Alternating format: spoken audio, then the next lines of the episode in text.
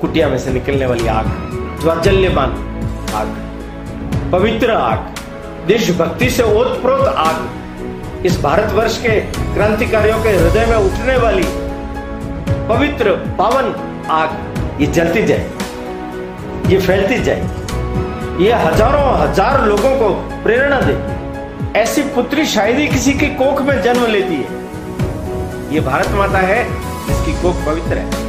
जहाँ ऐसी सतपुत्री का जन्म होता है, अपने जीवन को, अपने इस देश के लिए, स्वराज्य के लिए, स्वतंत्रता के लिए, स्वाधीनता के लिए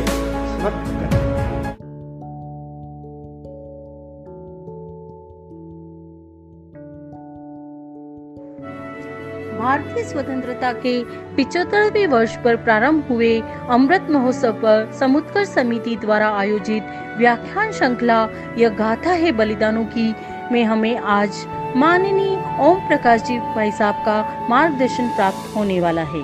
आदरणीय ओम जी भाई साहब, हम सभी के सुपरिचित हैं। पूर्व में समुद्र समिति द्वारा आहूत विभिन्न व्याख्यान मालाओं में और अन्य अवसरों पर हम सभी को आपका सांस्कृतिक परक जीवन मूल्य संवर्धक पाथे प्राप्त होता रहा है। मैं आज के इस पुनीत अवसर पर मान्यवर भाई साहब से निवेदन करूँगी कि वे हमें प्रबोधन प्रदान करावे। हर बोलो के वो हमने सुनी कहानी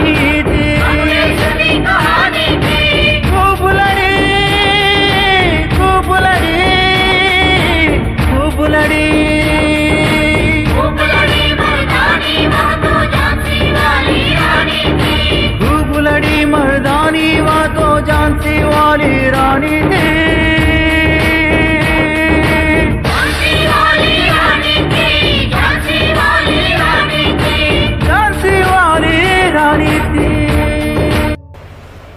नमस्कार। समुत्कर्ष समिति के द्वारा स्वतंत्रता के पिचहत्तर वर्ष पूरे होने के उपलक्ष्य में व्याख्यान श्रृंखला का ये पांचवा भाग है। पिछले तीन चार भागों में अठारह सौ सत्तावन की जो क्रांति है, वो किस तरीके से देश व्यापित हुई, उसके संदर्भ में हमने जानकारी प्राप्त की। पिछली बार भी जैसे मैंने कहा था, अंग्रेज़ एक दृष्टिकोण से देखा जाए तो पस्त होकर के अपनी जान बचा करके भागने जैसी स्थिति में आ गए थे। मैं आपको ये पूरे देश भर में अंग्रेज़ों की जो अवस्था हुई, उसके कुछ सांकेतिक उदाहरण देता हूँ। कलकत्ता। ये राजधानी है। लॉर्ड कैनिंग वहाँ है। पर कलकत्ता की स्थिति ऐसी बन गई, पूरे देश भर के समाचारों ने कलकत्ता को भयग्रस्त कर दिया। अंग्रेज़ों की पॉपुलेशन भी सर्वाधिक वहीं रहती है। हर अंग्रेज़ अपने घर के दरवाजे बंद करके, उसके पीछे कबाड़ लगा करके अपने आप को सुरक्षित करने का प्रयास कर रहा है। कलकत्ता में बैठा हुआ अंग्रेज़। कभी समाचार आते हैं, बाजारू गप जिसको बोलते हैं। बैरकपुर दमदम्बा वहाँ की रेजिमेंट ने भी विद्रोह कर दिया है। वो सैनिक इधर आ रहे हैं। सुनते हैं अंग्रेज़, अपनी गाड़ी में सामान रखते हैं और अपनी जान बचाने के लिए भागने का प्रयास करते हैं। भय दशहत डर, अंग्रेज़ों के मन के अंदर कूट कूट करके दिखाई देता है। आप आश्चर्य करेंगे। अंग्रेज़ जाति के बारे में कहते हैं कि बड़ी साहसी है, बड़ी निडर है। किंतु उस निडर और साहसी जाति ने जो एक बड़ा दुस्साहस करके भारतवर्ष में अपना साम्राज्य फैला दिया था, उनकी दुर्गति कैसी होती जा रही है? यह उसका उदाहरण इंग्लैंड की जो पार्लियामेंट है, उसमें सच्चे समाचार नहीं जा रहे। लॉर्ड कैनिंग पर आस्था व्यक्त की जा रही है। उन्होंने सब कंट्रोल कर लिया है। सब तरफ़ उनके हाथ में आ गए हैं। क्रांतिकारियों को सबको नेस्तनाबूद कर दिया गया है। ऐसी ऐसी अनेक बातें रच रच करके, जिससे कि इंग्लैंड में उनकी छवि अच्छी बनी हुई ये जो अयोध्या के नवाब थे, वाजिद अली, उनके वज़ीर, वो भी वहीं थे। इन बारे में उनके गुप्तचरों ने यह समाचार दिया है कि कलकत्ता के अंदर भी विद्रोह पैदा करने के लिए षड्यंत्र इसने रच दिया उसको गिरफ़्तार कर लिया गया। उसको पकड़ा, उसको पूछा, तुमने ऐसा क्यों किया? उसने कहा, मैंने ऐसा क्यों किया? आप लोगों ने जो अपने जीवन भर भारतवर्ष के अंदर पाप किए हैं तो उसकी सजा तो आपको भोगनी पड़ेगी। कंटीले पेड़ पौधे अगर आपने बोए हैं तो उससे लगने वाले घाव वो आपको सहने तो पड़ेंगे ही पड़ेंगे। प्रतिशोध प्रतिशोध। भारतवर्ष प्रतिशोध लेगा। और ये न्यायोचित है। जैसे वो बोल रहा है, वज़ीर खान, जैसे शिवाजी महाराज का बग नखा अफजल खां के पेट को चीर करके उसको ध्वस्त कर देता है, वो न्यायोचित है। जैसे हिरणाकश्यप को नरसिंह भगवान फाड़ देते हैं ऐसे भारतवर्ष के क्रांतिकारी तुम अंग्रेज़ों को फाड़ देंगे, ज़िंदा नहीं रहने देंगे। अंग्रेज़ घबरा गए। उसकी ऐसी बातें सुनकर के उनके मन की दहशत और अधिक बढ़ गई, उसको फांसी की सजा दे दी कलकत्ता, उनकी राजधानी, वहाँ का है ये दृश्य। इससे आप कल्पना कर सकते हो कि पूरे भारतवर्ष के अंदर अंग्रेज़ किस दशहत में जी रहे होंगे। सच में ही अंग्रेज़ों को पसीना आ गया। अंग्रेज़ों को दस बार सोचना पड़ा, हर शहर में सोचना पड़ा, हर जगह पर सोचना पड़ा। मैं आपको अभी उत्तर भारत, पूर्व में लेके गया हूँ, अब दक्षिण में लेके जाता हूँ, कर्नाटक। कर्नाटक में एक नरगुंद राज्य है। वहाँ के राजा है भास्कर राव, बाबा साहब नरगुंदकर। इनको भी डलहोजी ने राज्य हड़पने की नीति के तहत संतान न होने के कारण से विमुक्त कर दिया था। किंतु जब मेरठ की क्रांति हुई, उस क्रांति से प्रेरणा लेकर के जनता ने भी और इन्होंने भी विद्रोह कर दिया। जेम्स मेंशन, एक बहुत बड़ा इनका कैप्टन था, वो सेना लेकर के इनको दबाने के लिए आया। युद्ध हुआ। बाबा साहब ने उसकी गर्दन काट दी। उसकी गर्दन को काट करके क्रांतिकारियों में इतना ज़बरदस्त जोश जुनून पैदा हुआ कि पूरे शहर भर के अंदर गर्दन को लिए लिए घूमे वो। अंत में शहर के बीच के चौराहे के अंदर उस शहर टांग दिया। अंग्रेज़ घबरा गए, किंतु फिर भी हिम्मत नहीं आ रही उन्होंने फिर वापस उसके ऊपर हमला किया। एक माए रम करके अंग्रेज़ ऑफिसर था, वो आया। उसको भी जान बचा करके भागना पड़ा। किंतु बड़ी विचित्र बात, जो हमेशा ही हम सब लोगों के ध्यान में आई है, विश्वासघाती, देशद्रोही लोगों की भारतवर्ष के अंदर कोई कमी रही नहीं। जहाँ देशभक्ति का दावा नल अनेक हज़ारों हृदयों में धधक रहा है, वहाँ कुछ पैसों के भूखे, पद के भूखे, प्रतिष्ठा के भूखे, अपनी जान के भूखे लोग बिक गए। उनमें से एक विश्वासघाती ने बाबा साहब को गिरफ़्तार करवा लिया। 12 जून अट्ठावन में उनको फांसी दे दी दक्षिण में नहीं, कर्नाटक क्या, केरल क्या, तमिलनाडु क्या, आंध्र प्रदेश क्या, महाराष्ट्र क्या ये जो रंगोजी बापू, इन्होंने दक्षिण के तीस स्थानों को योजनाबद्ध तरीके से चयन करके केंद्र बनाया और वहाँ पर भी अंग्रेज़ों के विरुद्ध एक ज़बरदस्त क्रांति उठ पड़ी।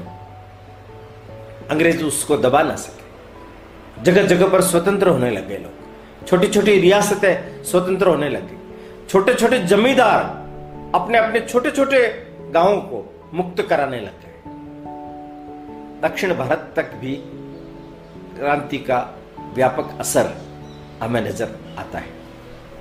किंतु अंग्रेज़ों को अगर भारतवर्ष में अपना साम्राज्य प्रस्थापित करना है तो इस दावानल को बुझाना होगा।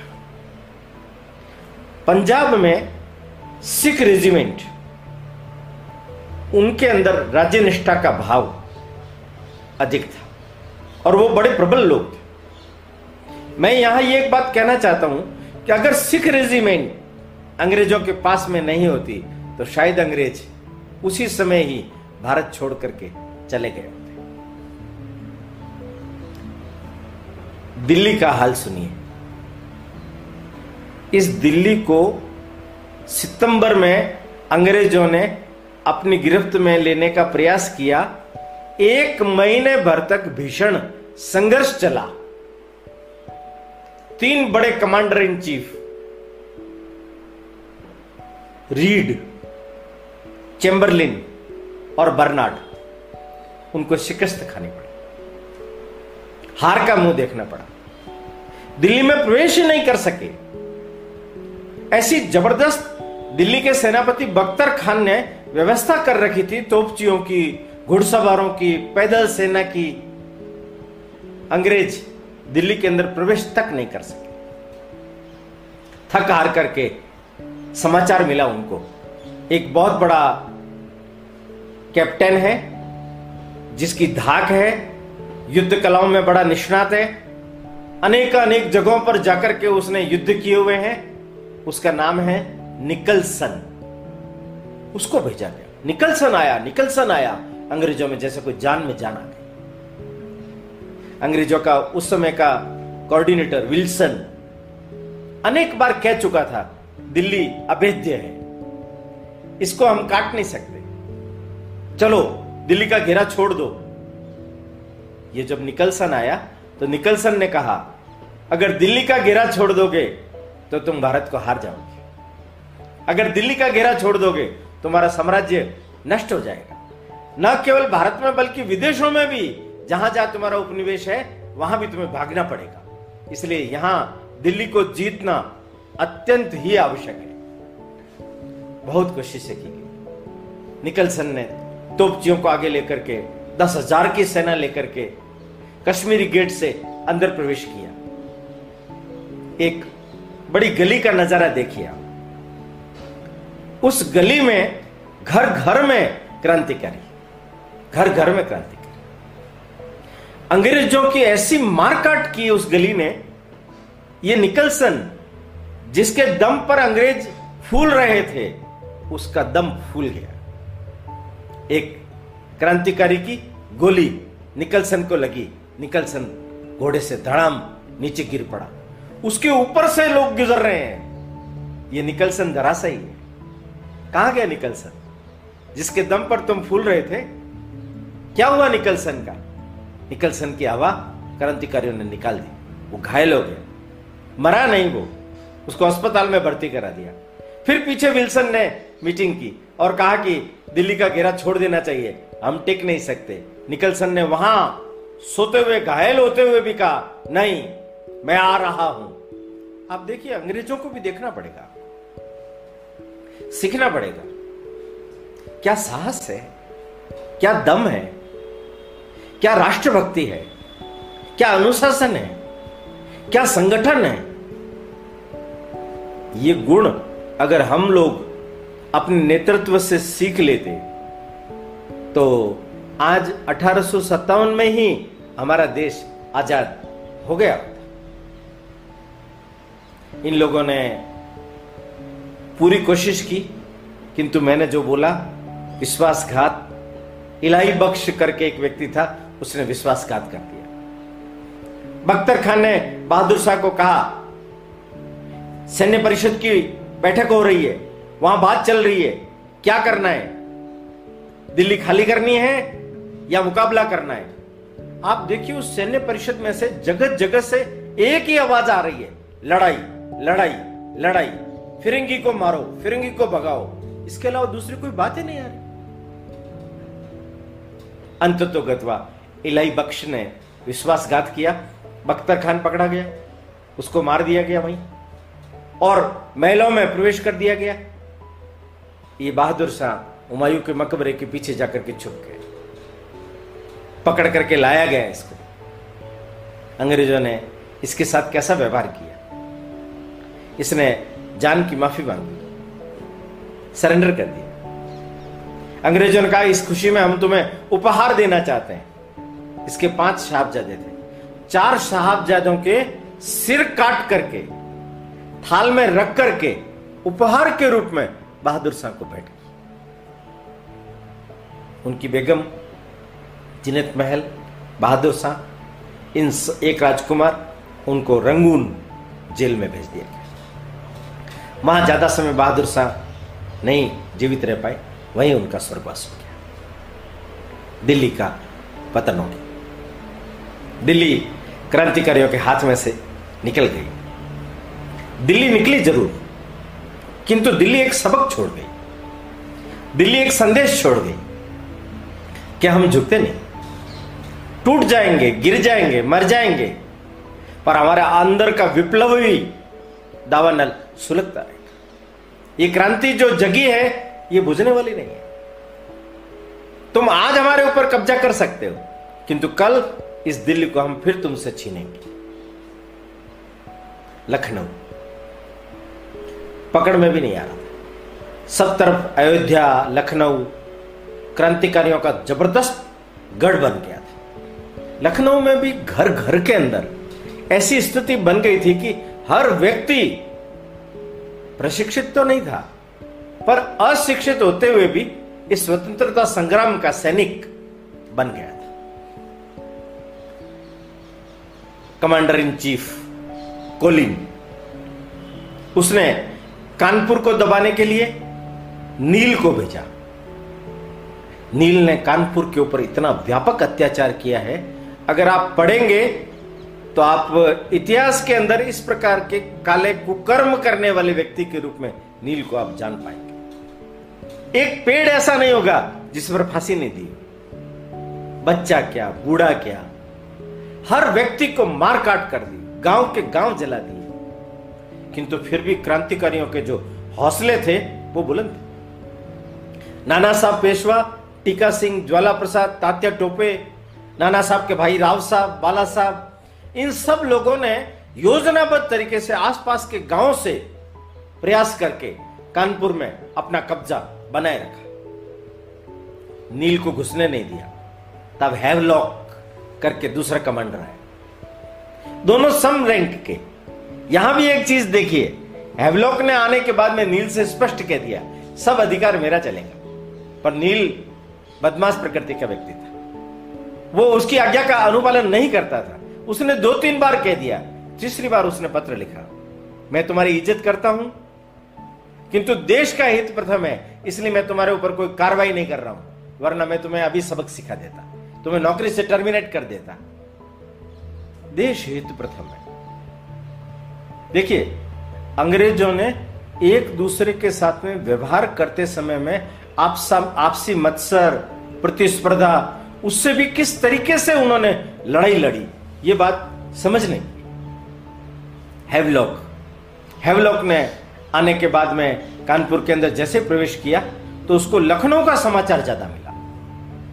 तो उसको लगा कि जब तक लखनऊ को नहीं जीता जाता, तब तक कुछ भी नहीं होगा। उसने लखनऊ की ओर मार्च किया। क्रांतिकारियों ने हैवलॉक को लखनऊ के चारों तरफ़ लॉक कर दिया। अंदर घुसने ही नहीं दी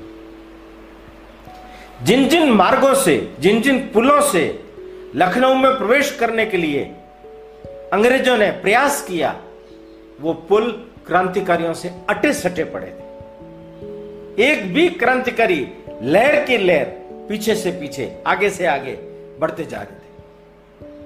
अंग्रेज़ों ने बहुत प्रयास किया। उनके अच्छी अच्छी रेंज की तोपचियाँ, बंदूकें, घुड़सवार, उसके बावजूद भी वो लोग उनके ऊपर कब्जा नहीं कर सके।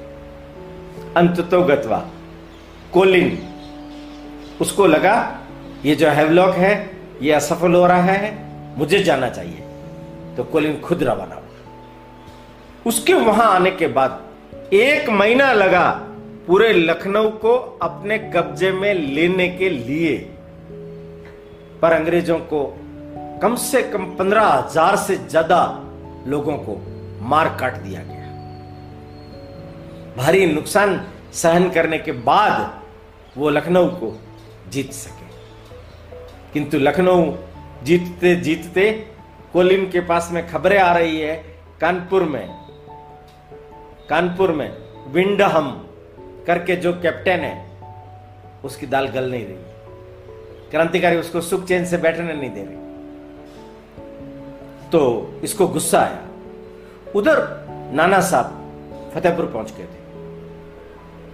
उनके साथ तात्या टोपे भी पहुँच गए थे। फतेहपुर से मोर्चा लिया गया और विंड हमको तीन बार शिकस्त दी। ये समाचार जब कोलिन को मिले, कोलिन गुर्राया पूरे रास्ते भर के अंदर गाँवों में आग लगाता हुआ, मंदिरों को तोड़ता हुआ, कत्ले आम करता हुआ वो बढ़ता जा रहा है। और फतेहगढ़ में आकर के जब वो पहुँचा तो उसने अपनी भड़ास पूरे फतेहगढ़ की आग लगा करके फतेहगढ़ में भड़ास निकाल दी। नाना साहब भागे, तात्या टोपे भागे, टीका सिंह भागे, तुरंत युद्ध परिषद की मीटिंग की। कानपुर में पहुँच गए ये लोग और कहा कि फतेहगढ़ को कोलिन ने जलाया है, इसका बदला हमें लेना होगा। बदला कैसे लिया गया? बीबीगढ़ करके एक स्थान था जहाँ अंग्रेज़ों की स्त्रियाँ और बच्चे रखे गए थे। उन्हीं में से ही कुछ लोगों ने सूचनाएँ दी, गुप्तचरी की। टीका सिंह ने कहा सठे साठे हम समाचारित क्रांतिकारी पहुँच गए। नाना साहब ने स्पष्ट कहा, ध्यान रखना, महिलाओं को बख्शा जाएगा। बेगम ने कहा, नहीं नहीं बख्शा जाएगा।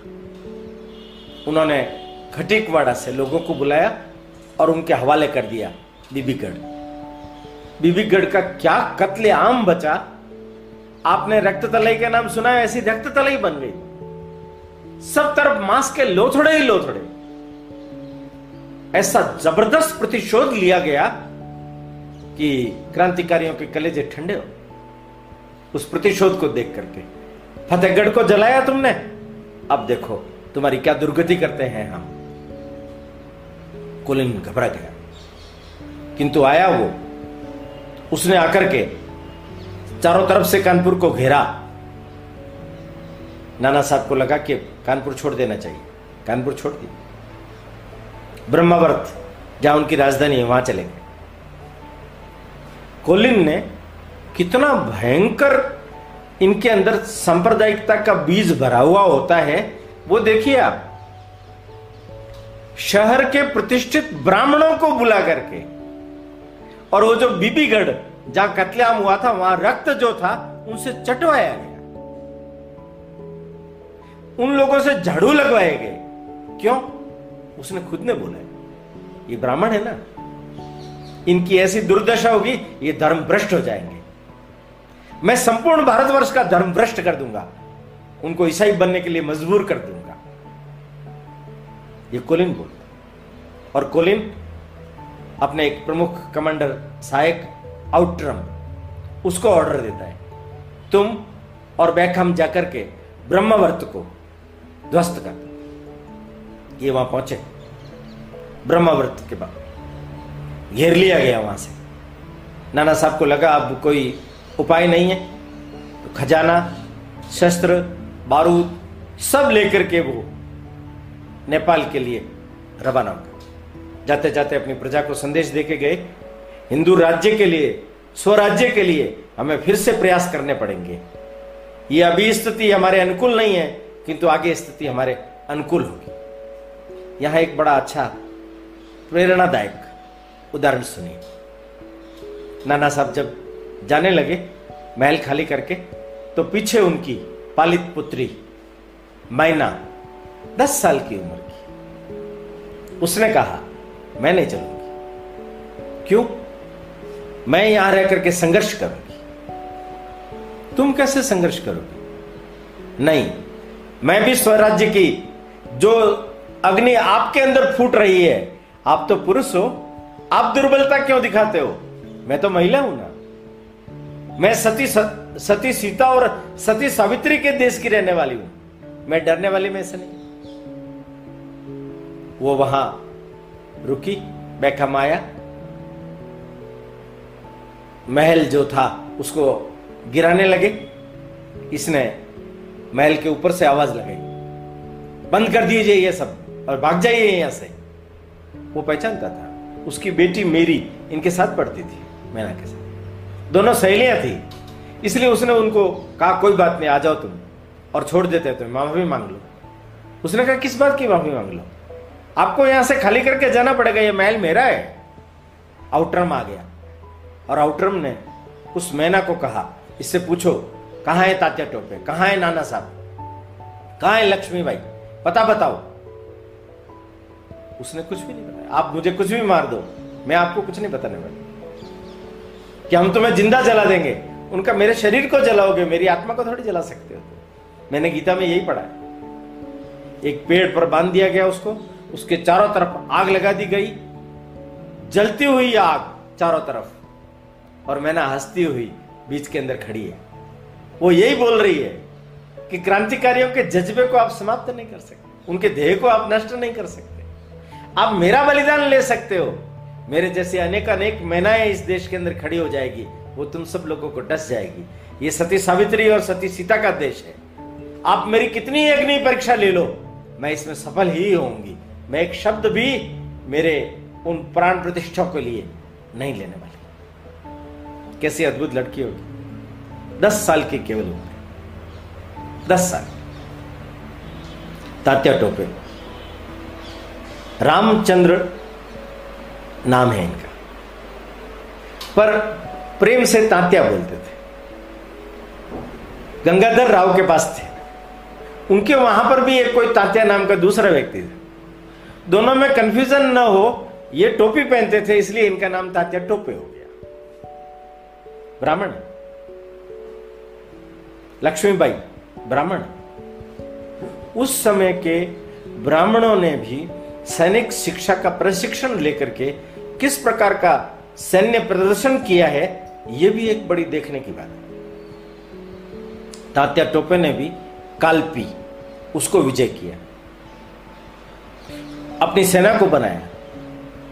बीस, बाईस हज़ार की सेना उसके पास थी। इधर, झांसी के ऊपर भी यूरोज स्मिथ, उन्होंने आक्रमण कर दिया। महारानी लक्ष्मीबाई। अब देखिए कैसी होनहार युवती है वो। उम्र 21 वर्ष 22 वर्ष 23 वर्ष में तो स्वर्गवासी हो गया।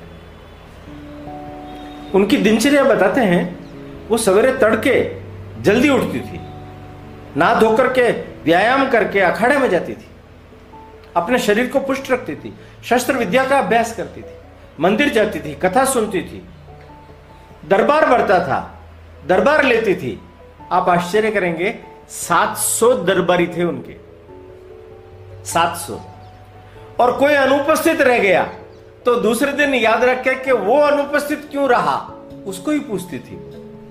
याददाश्त स्मरण शक्ति कितनी प्रबल होगी।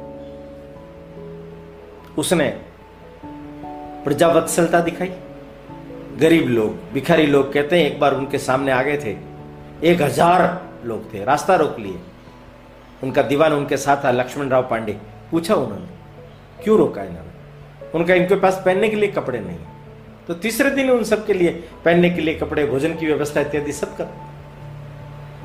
प्रजा के मन में इस छोटी सी उम्र की नवयुवती, जिसको महारानी लक्ष्मीबाई कहते थे, बड़ा आदर सम्मान था, माँ के रूप में ही मानते थे। जब स्मिथ और यूरोज ने हमला किया तो अंग्रेज़ों के पास में एक बड़ा किला था। स्टुअर्ट किला उस किले को क्रांतिकारियों ने आज़ाद करा लिया था। तो सबसे पहले उस पर आक्रमण किया। क्योंकि वहाँ बारूद, शस्त्र इत्यादि थे। उसको अंग्रेज़ों ने जीत अब बारी आ गई इस किले की। किले में बड़ी मोर्चाबंदी की गई। ज़बरदस्त युद्ध रचना की गई। इनके तोपची थे गोश खान, पीर अली, खुदा बख्श। एक इन्हीं की ही उम्र की महिला झलकारी बाई। उसके पति पूर्ण सिंह, वो तोपची थे। झलकारी बाई शिक्षित नहीं थी, पर अपने पति से प्रशिक्षण लेकर के वो भी बड़ी सफल युद्ध कला में निष्णात हो यहाँ पर भी विश्वासघात की ही कहानी है। अपने में से कुछ लोगों ने विश्वासघात करके मुख्य दरवाज़ा खोल। अंग्रेज़ अंदर घुसने लगे। महारानी लक्ष्मीबाई को जब ये मालूम पड़ा, अंग्रेज़ घुस रहे हैं। अंग्रेज़ जब सीढ़ियाँ चढ़ रहे थे तो इसने अपने साथ में 400-500 लोगों का दल लेकर के उनके ऊपर टूट पड़ी। आप आश्चर्य करेंगे, अंग्रेज़ों के पाँच बड़े अधिकारियों को सीढ़ियाँ चढ़ने से पहले ही ध्वस्त कर दिया। अंग्रेज़ घबरा गए, सेना पीछे हट गई उनकी। किंतु उनके पास में बड़ी सेना थी। नया तोपखाना आया था। और अंदर से विश्वासघात हो गया था। कुछ विद्रोही लोग उनके साथ में मिल गए। ये देख करके ये घबरा गई। तो इनके प्रमुख सलाहकार लक्ष्मी नारायण पांडे ने इनको सलाह दी कि अपने को झांसी खाली करनी पड़ेगी। तब जलकारी बाई और पूरण सिंह को कहा गया, वो जलकारी बाई का फिजिक और लक्ष्मीबाई का फिजिक एक जैसा था। उसने उनके जैसा वेश बनाया और सेना को वहाँ अंग्रेज़ों के अटकाए रखा और इन्होंने अपने प्रमुख गुल मोहम्मद, दो सहेलियाँ, काशीबाई और मुंदर, रामचंद्र देशमुख, उन सबको लेकर के प्रस्थान किया और ये वहाँ से भाग निकले, काल्पी की ओर। आप देखिए, ये लड़की है, कौमलांगी है। 102 मील झांसी से कालपी। पीठ पर दामोदर राव। घोड़े पर ये ये सफ़र नॉन स्टॉप पूरा करके वहाँ पहुँची, घोड़े ने दम तोड़ दिया। सुरक्षित पहुँचाने के बाद कालपी में वहाँ ये तात्या टोपे, नाना साहब के भाई राव साहब पेशवा उनसे मिली। इन तीनों बचपन के साथी थे ये। तीनों ने मिलकर के जो स्वतंत्रता का ये महाअभियान महायज्ञ है उसमें आगे की कौन सी आहुतियाँ देनी है? उसके बारे में विचार विमर्श किया। तात्या टोपे चुपचाप ग्वालियर गए। अंदर सैनिकों के बीच में, सेनाओं के अंदर अपने गुप्तचर संगठन खड़े किए। उनके अंदर इस प्रकार की भावना भर दी कि हमें स्वराज्य के लिए, स्वधर्म के लिए लड़ाई लड़नी है। उस समय के वहाँ के राजा थे, वो अंग्रेज़ परस्त थे। इन्होंने गोपालपुर से ग्वालियर की तरफ़ एक सुरंग बनाई और गोपालपुर से सेना लेकर के अचानक आक्रमण कर दिया। इधर प्रकट में लक्ष्मीबाई और राव साहब, अप्रकट में तात्या टोपे। पर तात्या टोपे ने जो चमत्कार दिखाया था, वो चमत्कार वहाँ प्रकट हो गया। सिंधे सोचने लगे कि शायद हम जीत जाएँगे, इस सेना को हरा देंगे, किंतु उन्होंने देखा सैनिक तो सारे उनकी तरफ़ चले गए। उनका हम तो स्वराज्य के लिए लड़ेंगे। फिरंगी को मारो। जान बचा करके आगरा की तरफ़ सिंधिया को भागना पड़ा। ग्वालियर पर इनका कब्जा। ग्वालियर में एक बड़ी मज़ेदार बात हुई। ग्वालियर के अंदर जो गंगा जली, माने धन, धर्मादा का जो कोष था, उसका प्रमुख था अपने इधर बीकानेर का व्यक्ति अमरचंद बाठिया।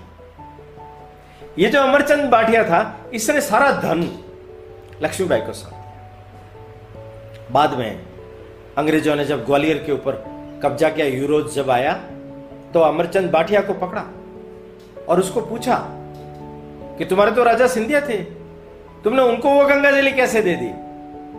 उनका कि मेरा कर्तव्य है कि जो राजा होता है, उसकी आज्ञा के अनुसार चलना। सिंधिया तो भाग गए थे, फिर पीछे राजा लक्ष्मीबाई हो गई, पेशवा हो गए तो उनको तो मुझे धन देना पड़ेगा ना? उनके धन के कारण से सैनिकों में बल पैदा हुआ। उन्होंने आगे की सारी संरचना की। पर इस अमरचंद बाठिया को नेपियर ने उसके घर के सामने के पेड़ के ऊपर फांसी दे दी। बाईस जून को। और कह दिया कि इसका शरीर उतारा ना जाए, जब तक सड़ ना जाए, इसकी दुर्गंध से इसका परिवार पीड़ित होना चाहिए। देखिए, देश हित काम करने वाले लोगों ने अपने जीवन को जो उत्सर्ग किया, किस किस तरीके का उन्हें दंड भोगना पड़ा? उनके परिवारों को कैसी पीड़ाएँ सहन करनी पड़ी? लक्ष्मीबाई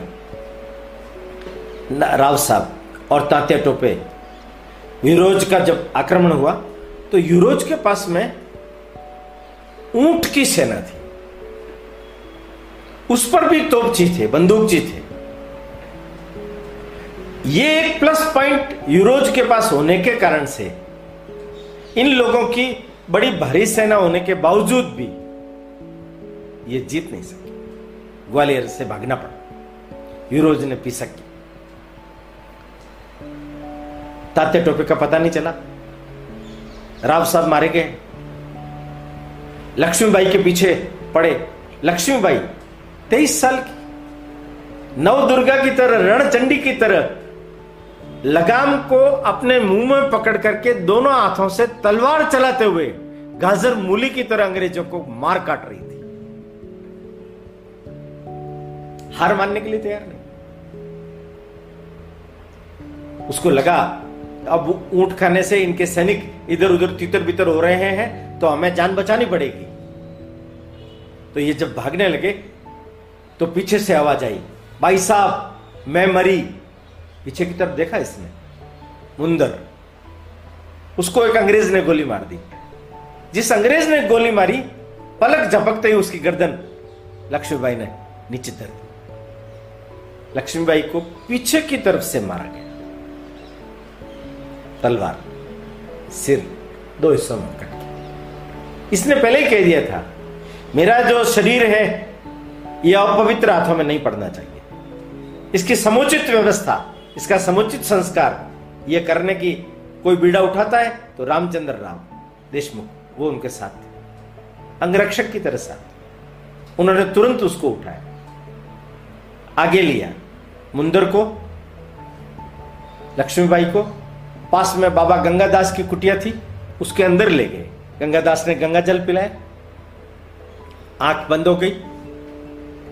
तेईस वर्ष की उम्र में 18 जून को लक्ष्मीबाई का देहावसान हो गया। गंगादास ने बाहर निकल गए।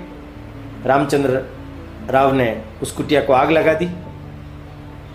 मुंदर और लक्ष्मीबाई का दाह संस्कार हो गया। कुटिया में से निकलने वाली आग, ज्वाजल्यमान आग, पवित्र आग देशभक्ति से ओतप्रोत आग। इस भारतवर्ष के क्रांतिकारियों के हृदय में उठने वाली पवित्र पावन आग बुझने वाली नहीं है। ये जलने वाली। ये जलती जाएगी। ये फैलती जाएगी। ये हज़ारों हज़ार लोगों को प्रेरणा देगी। ऐसी पुत्री शायद ही किसी की कोख में जन्म लेती है। ये भारत माता है जिसकी कोख पवित्र है, जहाँ ऐसी सतपुत्री का जन्म होता है, जो मात्र तेईस वर्ष की अवस्था के अंदर अपने जीवन को, अपने इस देश के लिए, स्वराज्य के लिए, स्वतंत्रता के लिए, स्वाधीनता के लिए समर्पित कर देती है। ऐसे असंख्य उदाहरण ऐसी असंख्य कहानियाँ हैं, जिन्होंने अनाम इस भारत माता के लिए अपने जीवन को उत्सर्ग कर दी ये बात सही है कि अठारह की वो क्रांति एक सबक तो दे गई है कि अगर एकजुट होकर के ठीक ढंग से हम लड़ते तो अंग्रेज़ों को परास्त कर सकते थे। पर हम नहीं कर पाए। अंग्रेज़ों का सैन्य बल उनका अनुशासन, उनका संगठन, उसके आगे सब क्रांतिकारी जो अप्रशिक्षित थे, उनको झुकना पड़ा। पर हज़ारों लोगों का बलिदान। हुआ है कत्ले आम हुआ है। नारकी यंत्रणाओं में से गुजरना पड़ा है। पूरे भारतवर्ष का कोना कोना अंग्रेज़ों की इस काली करतूतों का साक्षी। उनके ईसाईकरण करने की काली करतूतों का साक्षी। जीत गए होंगे वो। उसके बाद में भी नब्बे वर्ष तक उन्होंने शासन किया, पर नब्बे वर्ष में से एक दिन भी शायद अंग्रेज़ों को चैन की सांस नहीं लेने दी। ये क्रांति की जो अग्नि फूटी है, ये त्वरित गति से फैलती गई। कोने कोने में फैलती गई जगह जगह में फैलती गई और हर जगह पर क्रांतिकारी उठ करके खड़े हो गए और अंग्रेज़ों को नाको चने चबवा दी इस क्रांति का परिणाम क्या रहा? अंग्रेज़ों ने उसके बाद में किस तरीके का नीति रीति बना करके चलने का निश्चय किया। किंतु उस समय के कालखंड में ये जो क्रांति की अग्नि पैदा हुई है, उसके पीछे एक धर्म अग्नि थी। सनातन धर्म की, सनातन संस्कृति की पता का जिन महात्माओं ने, जिन योद्धाओं ने अपने हाथ में थाम रखी थी, उन्होंने भी इस देश को जगाने के लिए ज़बरदस्त महती भूमिका निभाई। तो उन जागरण योद्धाओं का क्या संदेश था? उन्होंने देश को कैसे जगाया? और उन्होंने अपने जीवन में क्या कृतित्व प्रकट किया? ऐसे व्यक्तित्वों के बारे में और क्रांति के परिणाम के बारे में अगली बार जब अपन मिलेंगे, तब मैं आपके सामने रखने का प्रयास करूँगा। तब तक के लिए नमस्कार। आप सभी का समुत्कर्ष समिति के प्रति यही स्नेह और आत्मीय भाव बना रहे। धन्यवाद।